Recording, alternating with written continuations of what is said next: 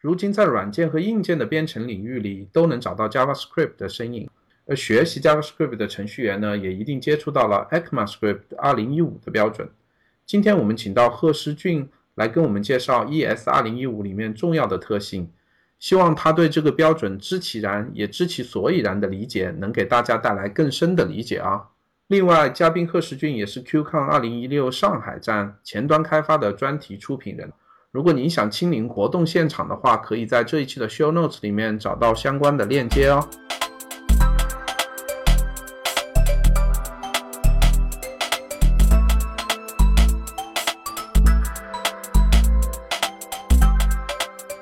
代码时间的网站 totimecn 点 com 最近已经改版成功了，希望大家能去主页看看我们的审美观是不是又提高了哈。除了网站之外呢，也可以在苹果的 iTunes、荔枝 FM、喜马拉雅和网易云音乐的平台上收听到我们的节目啊。也推荐大家关注我们的新浪微博和微信公众号了，ID 都是代码时间。在微信公众号里，我会不定时的分享制作代码时间这个节目的一些感悟以及幕后的花絮了。最后，希望大家能在以上渠道留言，提出意见和建议呀，告诉我您喜欢或者不喜欢这个节目的原因，这样代码时间才能更好的进步哦。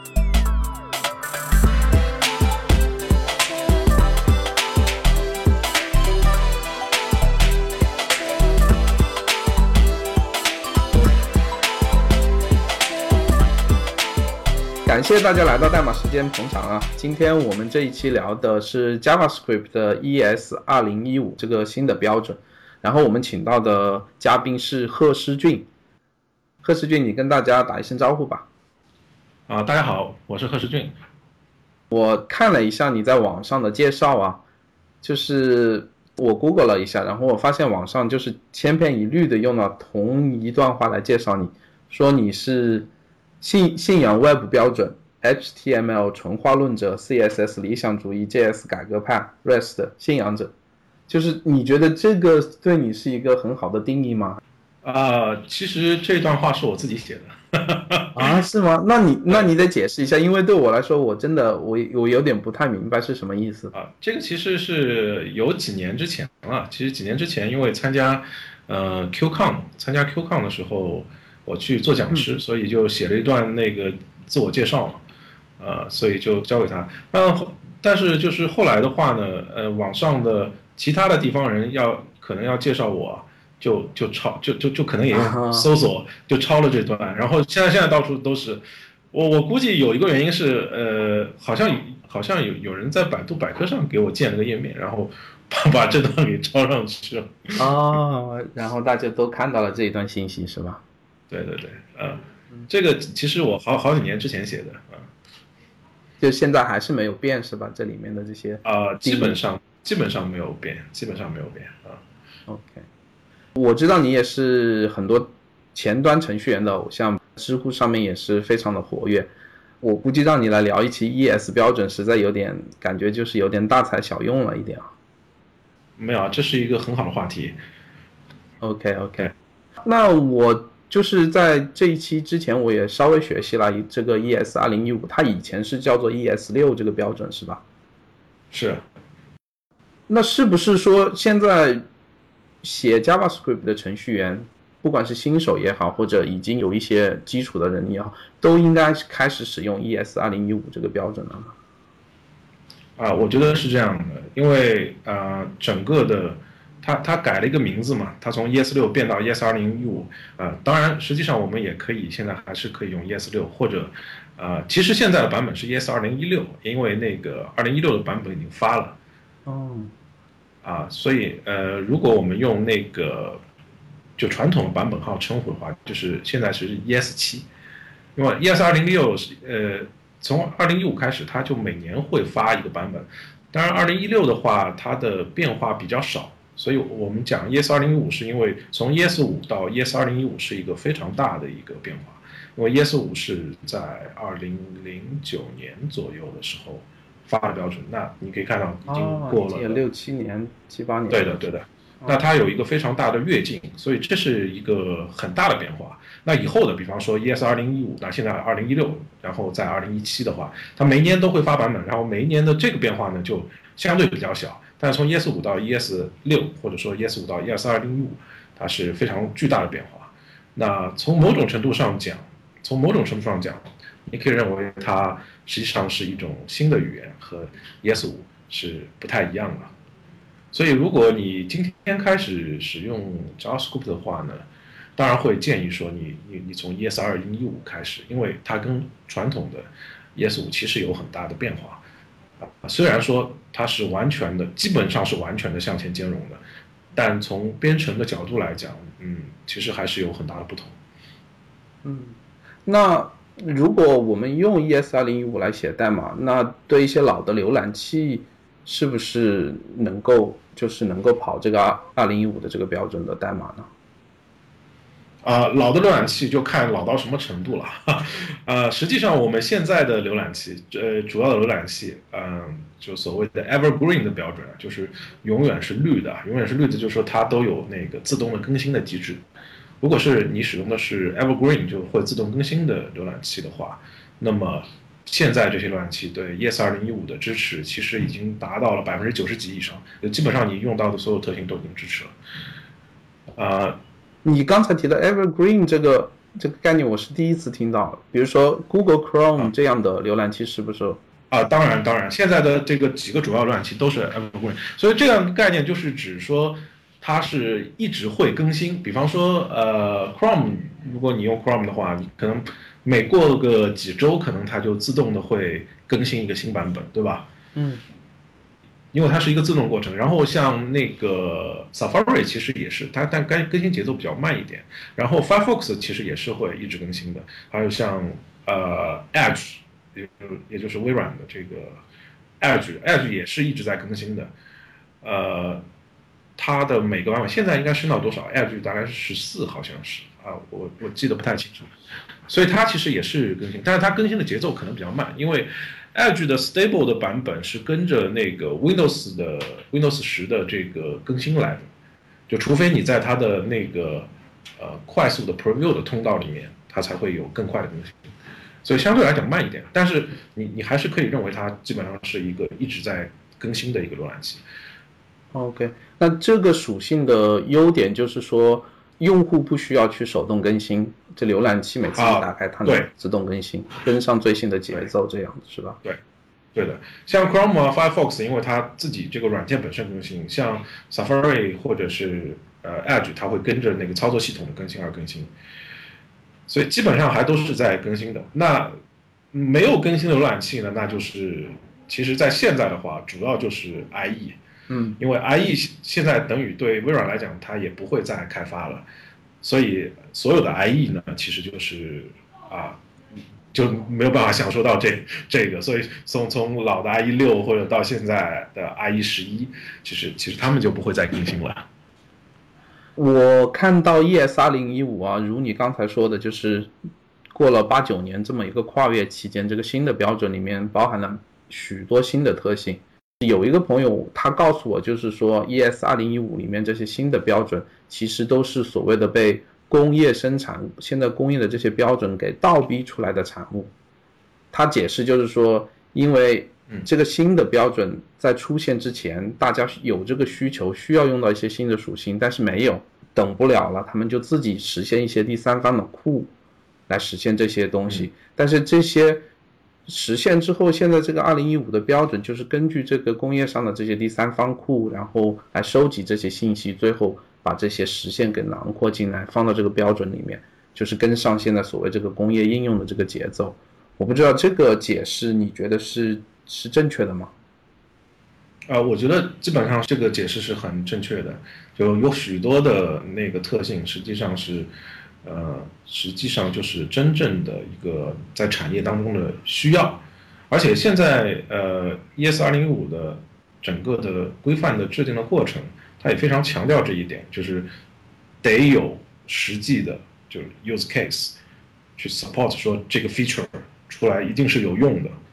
啊，所以确实是这样，就是过去的话，呃，实际上。比方说，在呃 ES 五之前，ES 四大家知道就已经死掉了嘛。嗯，就其实有很多的特性，其实是从就 ES 二零五当中的有很多特性，其实是从那个时代继承过来的。那但是 ES 四的失败当然有很多很多原因了，但是其中也有一个原因就是实际上那个东西是呃，可能就大家觉觉得是委员会自己去想出来的，说哎这个特性好，要这个，但是可能实际的需求啊并不是完全的 match。那现在 ES 二零一五的这个整个的开发当中，它其实都会比较强调这一点，就是真的是能够真正的支持大家的使用，真的有这样的需求。嗯。当然，呃，另外一方面就是说，也总总有一些东西它不是完全的。为什么？就是我们在日常工作当中，程序员，比方说你需要一个什么东西拿过来用，嗯，你想用就可以了。但是，呃，语言的话呢，它其实要考虑很多的方面，就是比方说各个 feature 之间的平衡，啊，或者说它对已有的 feature 的影响，那，呃，包括有一些东西可能就是咱们日常的这个程序员。呃，接触的面毕竟还是有限的，就可能还是有一些东西可能是比较靠近学术界提出来，然后在这里面经过啊很多方面的这个验证，嗯，最后才得再合起来再得到这样一个结果。所以说，呃，我觉得说它是一个综合的过程。当然，但是确实这个整个的标准的制定。如果你跟以前标准的制定跟其他的语言的标准制定要比较的话，确实，呃，ES 二零一五的整个标准制定是非常靠近实际的这个需求的。嗯，那我们就开始聊一下 ES 二零一五里面这些新的标准吧。呃，由于时间的限制，我就自己挑选了几个我个人觉得非常重要的标准，然后我就，呃，在这里就是请教一下你吧。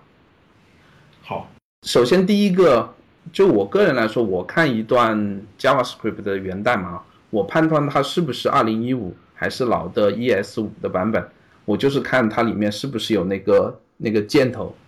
就是等号、大于号这两个连在一起。如果没有的话，就我就认为它是老版本；有的话，我就认为它是新版本。我这个办法，你你觉得 是不是对的？啊，我觉得可以啊，因为 error function 是非常常用，非常常用啊，所以。呃，基本上你是可以拿这个去去衡量它的，呃，因为我们知道 JS 它的使用场景嘛，不管是浏览器里或者是 Node.js，啊，都会有很多 callback 的场景。嗯，回调的这个场景呢，实际上就是如果你现在来看的话，error function 是非常适合这个场景的，所以只要你里面有回调，基本上现在都应该写成一个 error function 的一个形式。所以，所以，呃，可以这样讲嘛，就是你看一一段稍微长一点的 JS 代码，嗯，它如果是 ES 二零一五，它必然应该有 error function 的写法。OK，你你刚才提到了回调，但是好像跟我就是我的个人理解好像不是完全一样。关于这个 error function，就是我的理解，它好像是说，如果你要写一个匿名函数。简单的匿名函数，你可以用这个箭头的，我不知道是不是所谓的语法堂，就是它能精简代码的那个 syntax。啊，对，就是回到的这个场景，实际上是比较符合你讲的这个。比方说，举个例子来讲，嗯，啊，你有一个数组，然后你要对它执行 map 或者 for each 或者 filter 的操作，嗯，那么你就在后面会跟一个。跟这样跟这样一个匿名的函数，对吧？跟一个 closure，呃，那么它的这个形式就是 error function 的。再举个例子来讲，比方说我们要呃加一个事件处理器，啊，加个 listener，嗯，那 add event listener 后面你跟的这个其实就是个回调。那这个回调的话呢，它它的形式也是一个匿名的函数，就通常你会写成一个匿名的函数，所以这个地方你用 error function 就是啊非常的顺理成章了。嗯，然后它有两个方面的作用吧，就是语法堂当然是一部分啊，就是说，呃，让你写起来比你本来要写一个比较长的一个 function 的一个关键字啊，要看上去要更简单一点。而且，error function 因为大家知道它实际上有比较简化的形式，如果你只有一个单参数，然后你的返回值就是一个简单的表达式。那其实写起来是非常简单的，对吧？你可能就是一个参数 a，然后一个等于号大于号的一个箭头，后面就是一个表达式。比方说，就是呃加一的话，就直接 a 加一。嗯，那这个代码就非常简单，跟你要写一个 function 比起来啊，写一个 function，然后括号，然后 a 括号，然后大括号 return a 加一，再大括号结束。那一个你看这个肯定是 error function 要简单很多，对吧？所以这个语法堂的对这个语法堂的作用就体现在这里，对吧？就是它整个你书写起来比较简单，看起来也很直观，因为这个箭头符号也非常直观啊。那但是除了语法堂之外，其实 Air function 还有一些其他作用，呃，因为语言设计啊，它其实是有这样的一个平衡在里面的。如果说一个事情，呃，你只是语法堂的话，呃，通常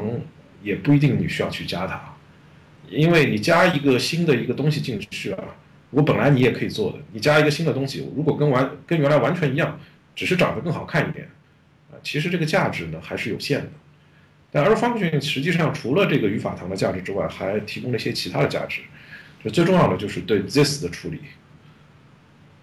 我们以前写这个代码，这个 this 是非常讨厌的。大家知道这个 function 里面这个 this 呢，实际上是这个函数被调用的时候的一个呃上下文的这样一个内容。嗯。那这个东西啊，我们经常会呃写的时候会出现一些问题。啊，踩一些坑啊，即使是老手的话，也经常会犯错误。嗯，我举个例子来讲，啊，我可能写一个对象，我对象写一个方法，对吧？嗯，这个方法里面的 this 当然其实就是这个对象的这个 this 了，对吧？但是我在对象的方法里面，如果举例来讲，如果我添加了一个事件处理器，那这个事件处理器的这个方法里面的 this 实际上并不是这个对象的这个 this。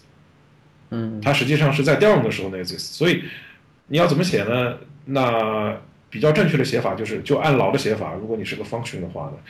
你要么就是在外面先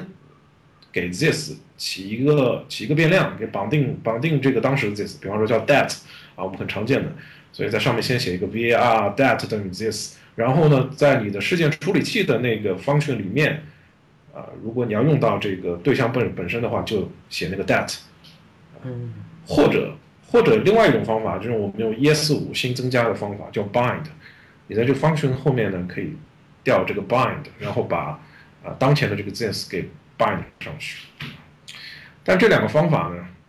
用起来其实都挺烦的，对吧？第一个，你你你要在前面建个变量，然后里面记得要去写一个 that 啊，而且不同的人写的命名规范可能还不一样，有的人习惯管这个叫 that。有的人习惯管这个东西叫下划线 this，有的人习惯叫 self，啊，所以所以所以这不同的习惯啊。那用 bind 呢，看上去就好一点，嗯，比较简单，你就 bind this 后面 bind this 就可以了。嗯。但是呢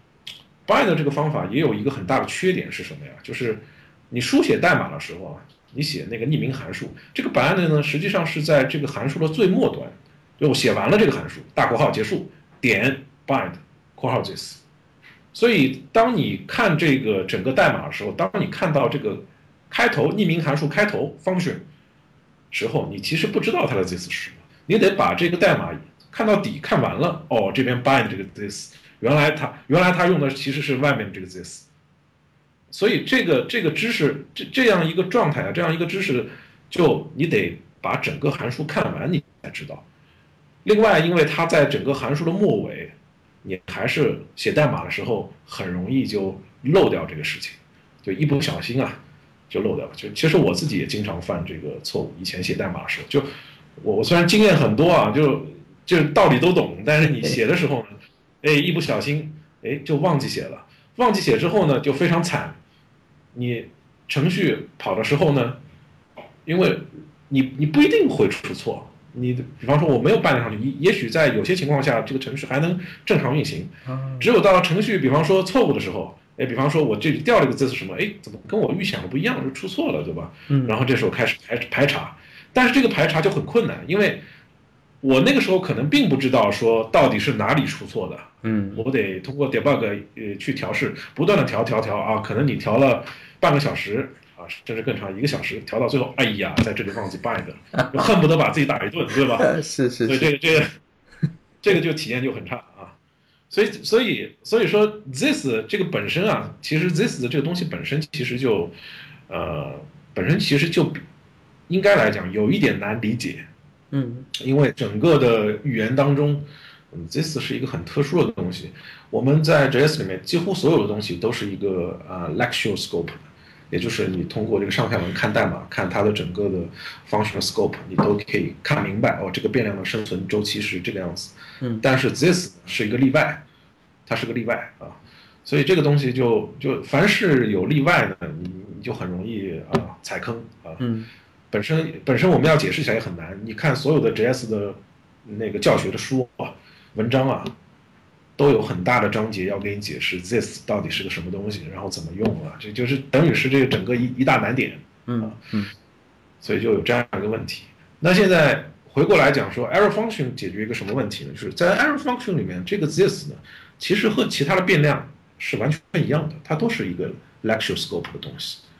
所以它不存在说这个 this 是有这么一个特殊的身份。哦所以，如果你想知道 error function 里面如果写了一个 this，这个 this 代表什么呢？实际上就代表你就向上找，这个 scope 里面其实没有，就向上找，一直找找到最近的一个 scope 里面的那个 this 啊，就是就是它。所以它和它和整个其他变量的规则是一样的，然后也就解决了我前面讲的那些问题，那也就都没有了。你写起来代码就很自然。嗯这个我写一个代码的话，我写一个 listener，这个 this 就是我外层的这个方法上的 this，就比较方便啊。，OK。所以 error function 就是有这样一些好处吧。我觉得你刚才的介绍就是让我明白了这个 error function 为什么它在这个标准里面存在。就我自己的理解，它就是个语法糖，它让我减少了很多不必要的写代码。看，这这就是菜鸟和高手的区别呀。实际上就是我我我也没有什么了，就是看的比较多啊。因为以前其实这个特性啊，这个语法是来自于哪里的？当然有很多的来源啊，但最主要的来源其实是 CoffeeScript。CoffeeScript 当初最早加了这个啊、这样一个箭头的这样一个语法，但如果你用过 CoffeeScript 的话，你会发现 CoffeeScript 其实有两种箭头，一种叫胖箭头，一种叫瘦箭头。胖箭头呢，就是我们现在的这个等于号、大于号；那个瘦箭头啊，其实是一个减号、大于号，就是一横杠，就一个是两横杠，一个是一横杠。那个一横杠的那个箭头呢，在 CoffeeScript 里面就是是什么呢？就和呃 JS 里面的 function 就原来的 function 是一样的，它对那个 this 啊就没有没有我前面描述的这个处理，就它还保持跟原来的 function 一样。所以在呃标准制定的时候，其实呃当时委员会应该有有有过讨论的，说呃我们是要引入呃借用它的语法进来的话，啊、这个受受箭头我们要不要赢？那最后决定决定说瘦箭头就不要赢，为什么呢？其实就是我前面讲的，就是它虽然作为语法堂啊也好看了，但是呢，它并没有提供其他的优点，所以瘦箭头其实就没有被引入到 ES 二零一五，只引入了这样一个胖箭头。OK，嗯，明白明白，很清晰的介绍。刚才你提到了 this 在 JS 里面算是一个坑，我知道好像那个 var 在 JavaScript 里面有一个叫 hoist 这么一个概念吧，就是在 ES 二零一五里面为了解决这个坑的问题，引入了一个新的定义变量的那么一个关键字，叫做 let。是不是这个 let 是为了帮助我们解决现在这个 var 定义变量的这么一些缺陷的地方？啊，对，呃，这个应该也是一个比较重要的一个啊、新的一个特性，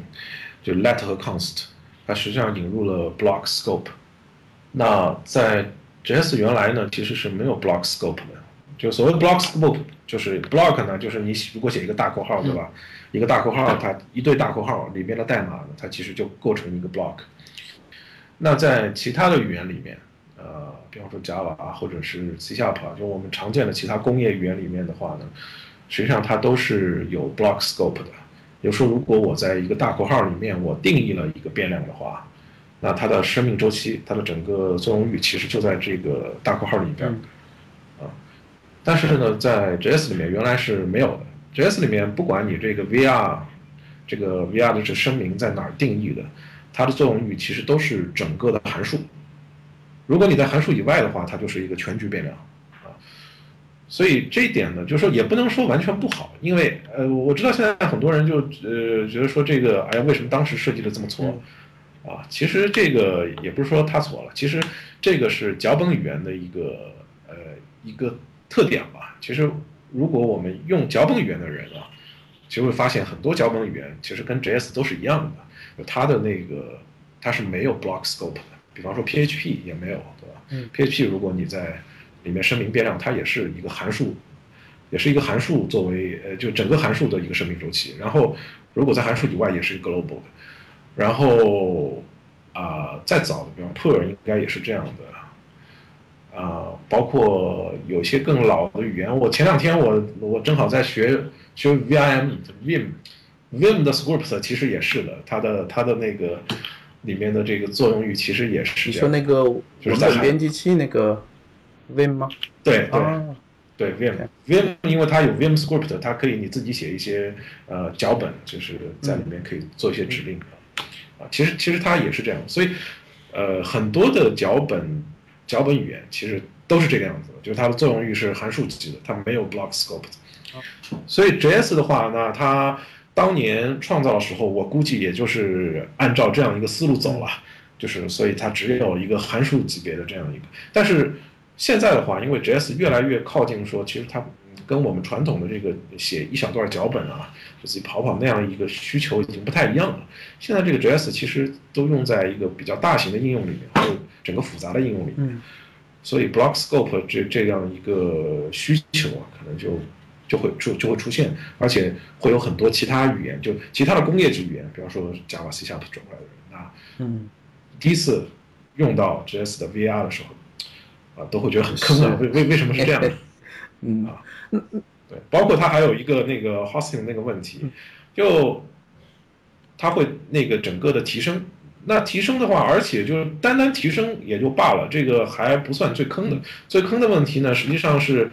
呃，你很有可能是在后在程序的，在整个函数的某一个很深的地方，比方某一个 for 循环啊、if 条件里面啊声明的，然后呢，呃，你在这段代码之前去访问它，它其实是一个 undefined 的一个状态。嗯。未声明的，呃，不是未声明，就没有值的这个状态，啊，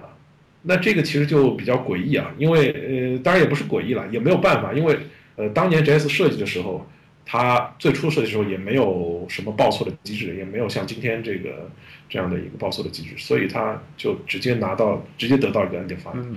所以呃。如果是其他语言的话呢，实际上可能会编译的时候就有一个错误，对吧？那那你刚才说 let 这个关键字就是来防止踩这些坑的一个解决办法。对对。那那是不是说我们就应该只用 let，不要用 var 这个定义了呢？呃，总体上讲是这样的，因为 let 解决了我前面讲的一些问题。比方说呢，你现在这个 let 定义了，然后你在下面又定一个，如果在同一个 scope 里面又定一个 let，那就是会报错，就程序还没有运行，就是在在在编译期就已经给你报错了，所以这个就是提早让你发现这个错误。但如果是 var 的话呢，那比较讨厌，就是其实它不会报错，那有可能这个代码是是可以正常运行的，但是呃，如果它真的出错了，也很头疼，你这个要找到这个错误在哪儿，非常头疼啊。就基本上基本上现在的话，嗯，你都应该使用 let const，因为呃 V 的这样一个用法，它有这样一个 host 提升的这样一个特性，呃，你当然是可以写出一些代码来依赖它这些特性的，但是通常这个是没有必要的，就就就没有什么好的理由说你一定要这么去做它，所以应该用 let const。而且就说现在除了 let 之外，它还有 const。那 const 的作用其实就表明说这个变量啊，它一旦绑定了之后，你不能再修改它。那这个其实也是一个非常好的这样一个特性，就帮助你确定说这个变量是不变的。哦，那么，所以是建议大家是用 let const。其实，呃，应该这样讲，应该你首先使用 const，嗯然后，除非你发现这个这样一个变量，它在后面要去修改它，重新绑定它，你才使用 let。哦，这是一个推荐的一个做法啊，这是推荐的一个做法。这样这样做是不是就是说，首先你往 FP 那边靠，然后呃，然后如果你啊，对，有有点这个意思，有点这个意思。当然，当然这个也不是说，呃，就是 const 这件事情就不可不可变这件事情，也不纯粹是，呃，FP 的一个特点。嗯其实，在传统的那个，呃，OO 的语言里面，其实也是有的。比方说，如果你写 Java 的话，其实也有这样一条规则，说你尽量的把你的变量都声明成 final 的。其实 final 的语义跟 const 是一样的。只不过我们以前就很很很很久以前，就是如果比较早期的话，可能大家没有这个习惯。但现在这个基本上我觉得是一个共识吧，就是呃能够声明成 const 或者 final 这样一个不变语义的，就尽量是声明成这个样子。那在老的版本，比如说 ES 五里面，是不是得程序员自己去判断？就是说你定义的这个变量，我不想让它改变，你得自己手动的去写逻辑来来保证它不改变。啊、在没有 const 的这个东西只有只有你自己看了，但是你自己其实也写不出什么逻辑来 保证 它。这件事就是就是没有保障的，这件事情没有保障，就是你你最多你最多靠什么？最多靠命名约定。嗯比方说，比方说，我们可以说我一个常量我就全部大写，对吧？大写下划线这样一种命名约定啊。但是呢，大写下划线的这个命名约定呢，它这种常量啊，通常是用来表示那种，啊，我们怎么讲呢？它是一个嗯真的常量，也不能不能叫真的常量吧，因为 没有说假的常量，就是这样真正不变的。就是对，像派那样的，就比方说是数学上的一个常数，或者物理上的这个常数，或者你在整个程序运行期间都不变的这样一个呃这样一个常量或者一个标志啊、这样一个，呃，有时候我们会认为那个东西实际上怎么讲是一个编译期的常量，嗯就是你在编译的阶段静态就决定了啊，所以呃这样一种这样一种常量，我们才会用全大写下划线的命名规范。哦 OK，呃，但是 const 但 JS 里面的 const 其实并并不是这个语义，它它后面这个你一开始定义这个 const 的时候，它后面这个值不一定要是编译器常量，它可以是个运行时算出来的值，它只是说在这个变量的生命周期里，这个变量是不能够再被修改的。那这样的一个变量，实际上按照我们的命名规范，实际上是没有对应的命名规范的。这样的东西也不应该去以全大写下划线去命名它，因为它跟我们那个呃传统上的那样一个命名后面对应的含义是不一样的。啊，对，这个可以还补充一下，就是说，const 这个名字呢，其实略有呃略有歧义，就是我前面讲的，就是你对它的一个呃理解啊，可能是一个我前面描述的一个那那那样一种常数或者常量，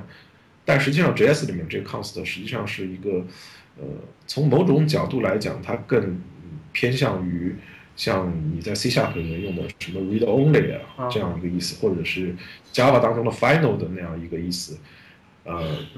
当然，在 C 加加语言里面的那个 const 和 JS 的 const 的意思是一样的，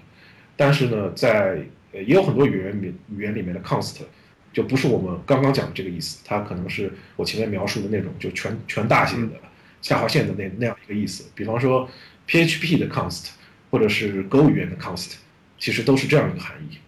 啊。所以大大大家可能如果说呃从另外一个语言过来，可能要有一个适应的过程。就是这个 const 其实非这个 const 其实不是那个 const。他们的意思是是不一样的啊。呃，从某种角度来讲，这个 JS 的这个 const 呢，这个这个名字啊，呃，其实呃，如果如果有机会啊，其实没有机会了。如如果这个东西是今天你重新设计的话，呃，也许就不应该叫叫这个名字，也许它应该是啊、呃，直接用 let 作为那个不可变的那个意思，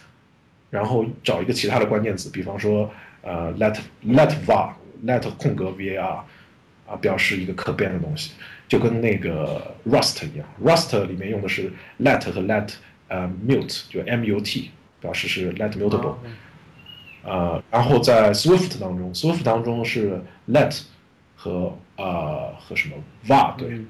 所以在 Swift 当中 var 是可变的变量，然后 let 是不可变的。还有像好像 Scala，我们上期有讨论到 Scala 一个 var 一个 var。Scala 也是吧？也是那样。对的，Scala var 是可变的，然后 val 就是 value、这个缩写，这个 val 是不可变的啊。所以，所以，所以，其实就是说，呃，如如果今天重新设计的话，其其实感觉上应该应该是用 let 直接表示不可变，可能更好一点啊。当然现在没办法了，这个现在已经已经这个样子了，就没有办法了啊。呃，这是现在这个样子，其实是很早就决定的嘛，因为呃当初那个 JavaScript 保留了一些关键字，const 的那个关键字当时没有用，但是已经保留着了，所以就拿了 const 呃做这个用处。那后来后来后来也就没有改，就就一 一直一直这样了。就反倒是 let 这个关键字是新加的，所以呢，所以这个 block scope 呢，实际上是很晚才，呃，这个 let 这个东西很晚才实现的。const 的其实你很早很早就有了，比方说我们在 Node 的零点一的版本，或者 Firefox 很早就已经有 const 实现实现了，因为 const 这关键字是现成的，但是 let 是它没有现成关键字，它可能会破坏向前兼容性。对，我前面因为讲过，说整个整个语言过来，其实它基本上是百分之一百的向前兼容的，但是也有那些会破坏兼容性的，let 就是其中之一。因为因为也许你以前的代码里面有一个用这个这个 var let 等于什么什么，就是它本来这变量名字叫 let，虽虽然这个很罕见啊，但是有可能的。OK，所以所以这个地方是有可能会有这种问题。明白。我我知道在这个新的标准 ES 二零一五里面。也加入了一个 class 这个关键字，它是不是为了方便 JavaScript 写 OO 方面构建一些类，更加像传统的 C 呀、Java 呀这样去构建这些类的那个方向去靠近呢？因为我知道现在是不是用那个 prototype 来定义面向对象的一些属性，但是好像不是特别好用，或者不是特别的呃直观吧。这是我的一个理解，我不知道你对这个 class 这个关键字有有自己的什么看法吗？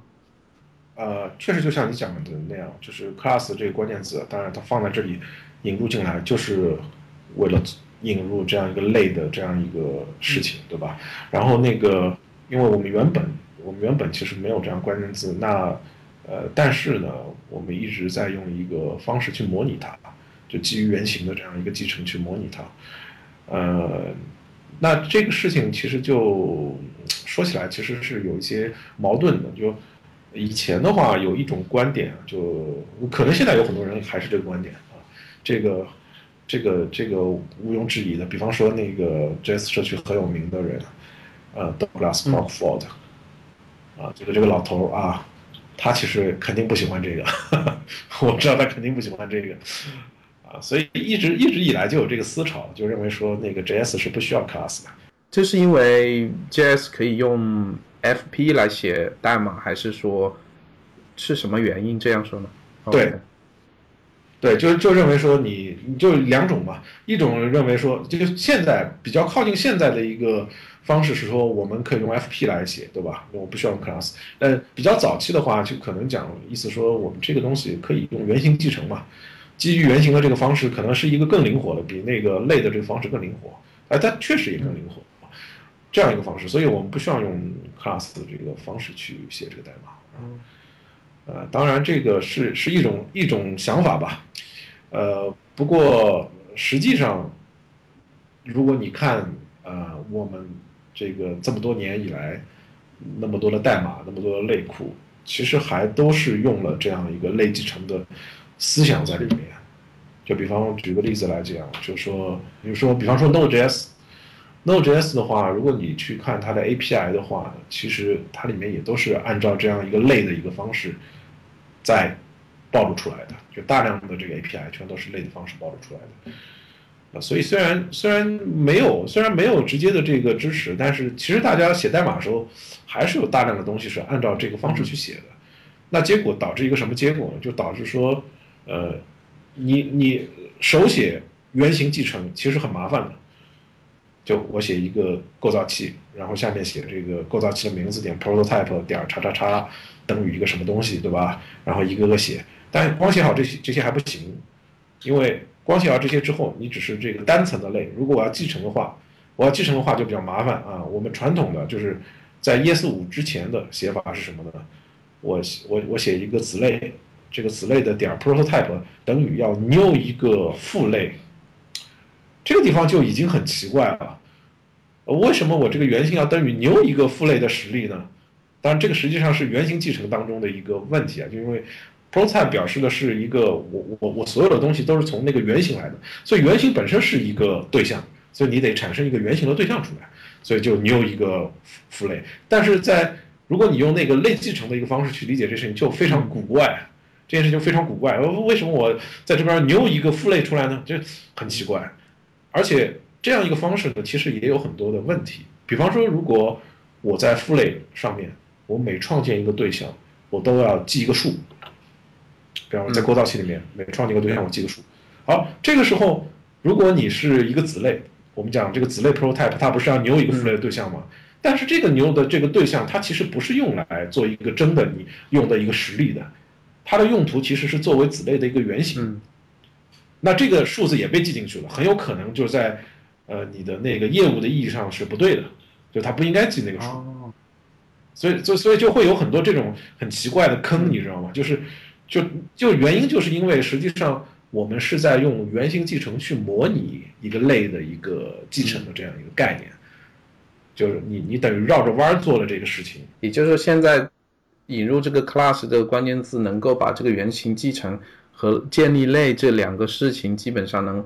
呃清晰的分开。你还是可以用原型继承去模拟，但是如果你用类的话，就是就像其他的这些 Java 啊、C 这些语言一样去去构造啊。对，当然实际上现在的这个 class 实际上它背后还是符合那个原型继承的语义的。所以，所以它跟你原来，比方说，我原来写的库是用原型继承写的，然后今天用那 class，呃，只要你原来写的那个原型继承写的不是特别挫，它应该应该是可以继继续去继续使用的。但是它就省了你很多呃那些问题啊，就因为我前面还没有还还没有提到的，就最常见的问题，比方说 super 调用的问题，这是一个非常讨厌的。就你如果是原型继承 super 调用非常烦，非常烦，写出来很繁琐又难看啊。结果就导致说，最后基本上除了这块儿之外，其他的那个，因为这块儿的用途有有一些区别啊，但这块儿自己那个其实也有点也有类的这个思想在里面，这个不讲。但是其他的那个除了这块儿之外的类库，其实都提供了呃类类的那个创建器，或者叫类的类的 factory 类工厂的这样一些方法，就是。我我可以通过它方法去创建一个类，然后再继承。Node.js 也提供，Node.js 的 API 里面有一个 inherit 的一个方法，就是可以用来做继承的。嗯，所以发现最后大家都自己把这个轮子又都造了一遍。而且这个还有个很讨厌的问题，因为大家都造这个轮子吧，总体上来讲，这些轮子呢，呃，应该都是一样的，因为大家都是原型继承嘛。嗯，就道理上来讲都是原型继承。可是呢，实现多少都会有一些微妙的差异。嗯嗯。那这个时候就非常讨厌啊，就是就就就就很像啊，但是可能这个地方跟那个地方又有点差异，然后它实现的跟你的那个不太一样，可能在某个点，比方 super down 的地方可能就出现问题了，或者或者各种各样的问题，所以这个事情是真的是真的是很难的。我还可以举个例子，我前面举了那个 Douglas Crawford 对吧？嗯。他在很久很久以前，他其实就写过篇文章，就很有名的嘛，叫做。呃，JavaScript，呃，这个世界上最被误解的语言，对吧？嗯。然后他当时还写过一文章说，哎，你们不要看 JS 没有类啊，JS 可以模拟出类的。然后他自己写了一些代码，他写的那个代码就是怎么样用原型的方式，啊，去把这个类写出来，然后把 private 也给实现出来，把这个 super 调用也给实现出来，大概这么一个意思。嗯。但是呢，他最早写那个版本，那个 super 调用的那个版本里面是有 bug 的。所以，所以你会发现，就算是，呃，我们都公认他是 JS 领域的这样一个大神吧，嗯，大神级用户，而他一开始写的那个东西，他自己觉得是写的对的，其实里面是有 bug 的，OK，有严重的 bug，嗯，啊，这个 bug 我我后来发现了，然后我我后来写过文章给修了，啊，后来后来不知道哪一天他的那个文章里面就按照我我修的那个方法给修了，他是他是看着你的 改的吗？我不知道他从什么渠道得到，但是我敢肯定，我敢肯定他用的就是我的代码，因为一模一样。啊，那那我们刚才说的这些坑啊，是不是因就因为在 JS 里面有这些坑，所以我们才要定义这些所谓的 ES 标准，然后把那些各种各样造同样一个事情的轮子，然后实现的方法有一些微妙差别的那些第三方的东西，把它整合起来变成一个标准，放到这个。这个 ES 标准里面去，这样也减少很多就是这些奇奇怪怪的这些 bug 的地方吧？是不是这么一个原因？对，像 Class 这个是很明显的，嗯，就是虽然我我前面讲过，也有很多反对的意见，但是呢，事实证明说这个需求是非常重要的，嗯，所以还是加这样的关键词进来，然后把这个 Class 这样一个这个东西，你可以用一个更自然的方法去写它。我看到在 ES 二零一五的标准里面有一个叫做 Generator。这么一个新的概念出来，我知道它好像也是一个所谓的函数吧，一个 function，但是它和普通的这种 function 它又有一定的区别，好像是它可以在运行的过程中它能自己停下来，是这么一个意思吗？啊，对，没错，其实 generator 就是像你描述那样，我完全是正确的。呃，这个东西其实是这样的，就是。呃，说 generator，首先我们要谈那个 iterator，嗯，是迭代器。迭代器的话呢，实际上这样一个东西，就跟我们平时用循环的，其实你概念是差不多的。但是你一般你写的循环的时候，你怎么写的？就是一个，比方说 for，嗯，对吧？我们传统的那个编程语言是，for i 等于零，然后 i 小于这个，比方说某个数组的 length，然后 i 加 i 加加就就这么一个写法，对吧？嗯，那这样一件事情呢，它其实暴露了很多的细节，就是就是什么细节？比方说。这个地方你有一个，呃，它是个数组，然后这个数组有个长度，嗯，然后实际上它把怎么样从这样一个 collection 一个集合当中取东西的这个细节都暴露出来了，但很多时候呢，实际上，呃，你不需要暴露这个细节，你只是你只需要说，我这里有一个集合，它里面有一堆东西，我只想把这个一堆东西每一个都便利一下，嗯。那么基于这样一种抽象的一个观念呢，其实比较好用的一个东西就叫做 iterate，就迭代器。那 iterate 就把我们前面讲的这些细节都封装掉了。所以你拿到一个 iterate 之后呢，你只要去啊用一些呃方式去执行它。比方说，呃 JS 的这个 iterate，现在这个 ES 二零一五里面定义的 iterate 的这个接口的一个标准，实际上就是说，如果有这么一个对象存在，并且呢这个对象呢。它这个上面呢有一个 next 的方法 next，然后我就可以调这个 next，这个 next 返回一个对象，这个对象上有两个属性，一个是 done，一个是 value。然后如果这个 done 是 true 的话，就表示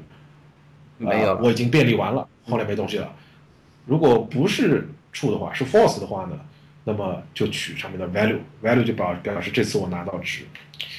啊，所以你你怎么写这代码呢？你就变成一个说啊，我循环一下，然后呢，我就每次调这个对象上的 next，一直调调调调到 done 调到 done 为止，然后当中取每一个 value，所以这个就是 iterate 的这样一个接口啊。当然 iterate 这个接口，那我我这里打打断一下，问一个问题，就是不是还有一个 for each 吗？那不是也有一个比较好的封装？啊，对，但是 JS 里面没有 for each。啊，在很多其他语言里面都有 for each 的，JS 里面原本就没有 for each，原本只有一个 for in，for in 的这样一个运算符啊。但是 for in 这样一个构造呢，其实它的含义呢和其他语言里面的 for in 呢不太一样。在其他语言里面，for in 啊通常就是那个 for 或者叫 for each 啊，for each 什么什么 in 什么什么，呃，反正都差不多。比如 Java 里面可能是 for 呃一个东西，然后括号，然后一个东西当中是用冒号分割的，呃这样一个东西，呃。就语法上可能有点差别，但但是都是一样的。但是在那个 JS 里面，那个 for in 呢，其实不是这么一个东西，它不是用来呃去便利一个集合里面的一一个值的。它的作用实际上是拿到一个对象，然后把这个对象上的所有的 property，把它所有的 key 都拿出来。啊，呃，所以说说老实话，for in 这个行为呢，其实有那么点诡异啊，就跟其他语言不太一样。呃啊，当然了。呃，这也不是 JS 自己造的，就是早期其实有很多脚本语言都是这个样子的，啊，因为就这个其实就没办法，因为我我有时候会看到说，哎呀，这个 JS 为什么这么奇怪啊？其实其实确实奇怪，但是呃，其实它还是就是这些东西不是应该说 JS 里面大量奇怪的东西也不是他自己发明的，有历史原因，也都是对对有有历史原因，有历史原因，对啊 in 的这个东西其实也是有历史原因的，嗯啊。那不管怎么样个历史原因吧，反正这个 for in 这样一个行为就不太好用啊。它跟它其实不是我们讲的这个迭代器的这个这样一个东西。嗯。啊，啊，所以那个 ES 二零一五呢，其实加了一个东西叫做 for off，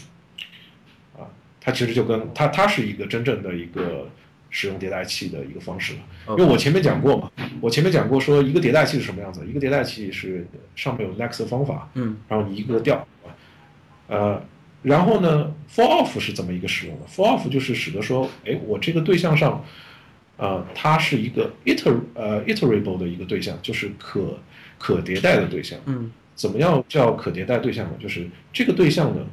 它有一个啊、有一个属性，这个属性呢是一个 symbol，啊，这个这这待会儿我们啊、我们可能不一定会提到这个，反正大家嗯就想一下，反正 symbol 就是一个很特殊的一个名字。嗯如果这个上面有这样一个 symbol 点 iterate 这样一个名字的一个东西呢，然后并且取一下，取它取一下它之后呢，得到的就是一个 iterate，然后上面就是我们前面描述的有 next 这样的一个呃接口的这样一个对象，哦。然后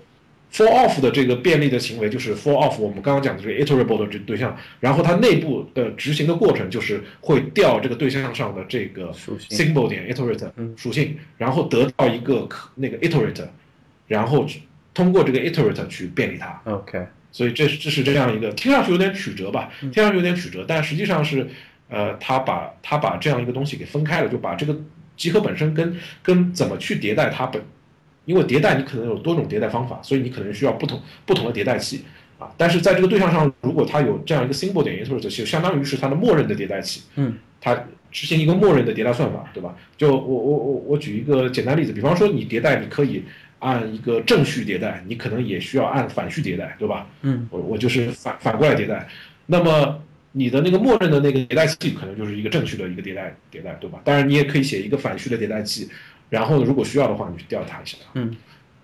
但是所以 for off 就提供了说，哎，我可以直接去这么去操作，对吧？就好了。嗯，好了，我我刚刚就讲了 iterate 大概就这么回事，好，绕了很大一圈，现在才开始讲 generate 了。嗯嗯，你说就是就是我们讲说前面那个东西描述啊，就是说如果我要实现一个东西，比方说我自己写了一个呃某一种类型的一个 collection，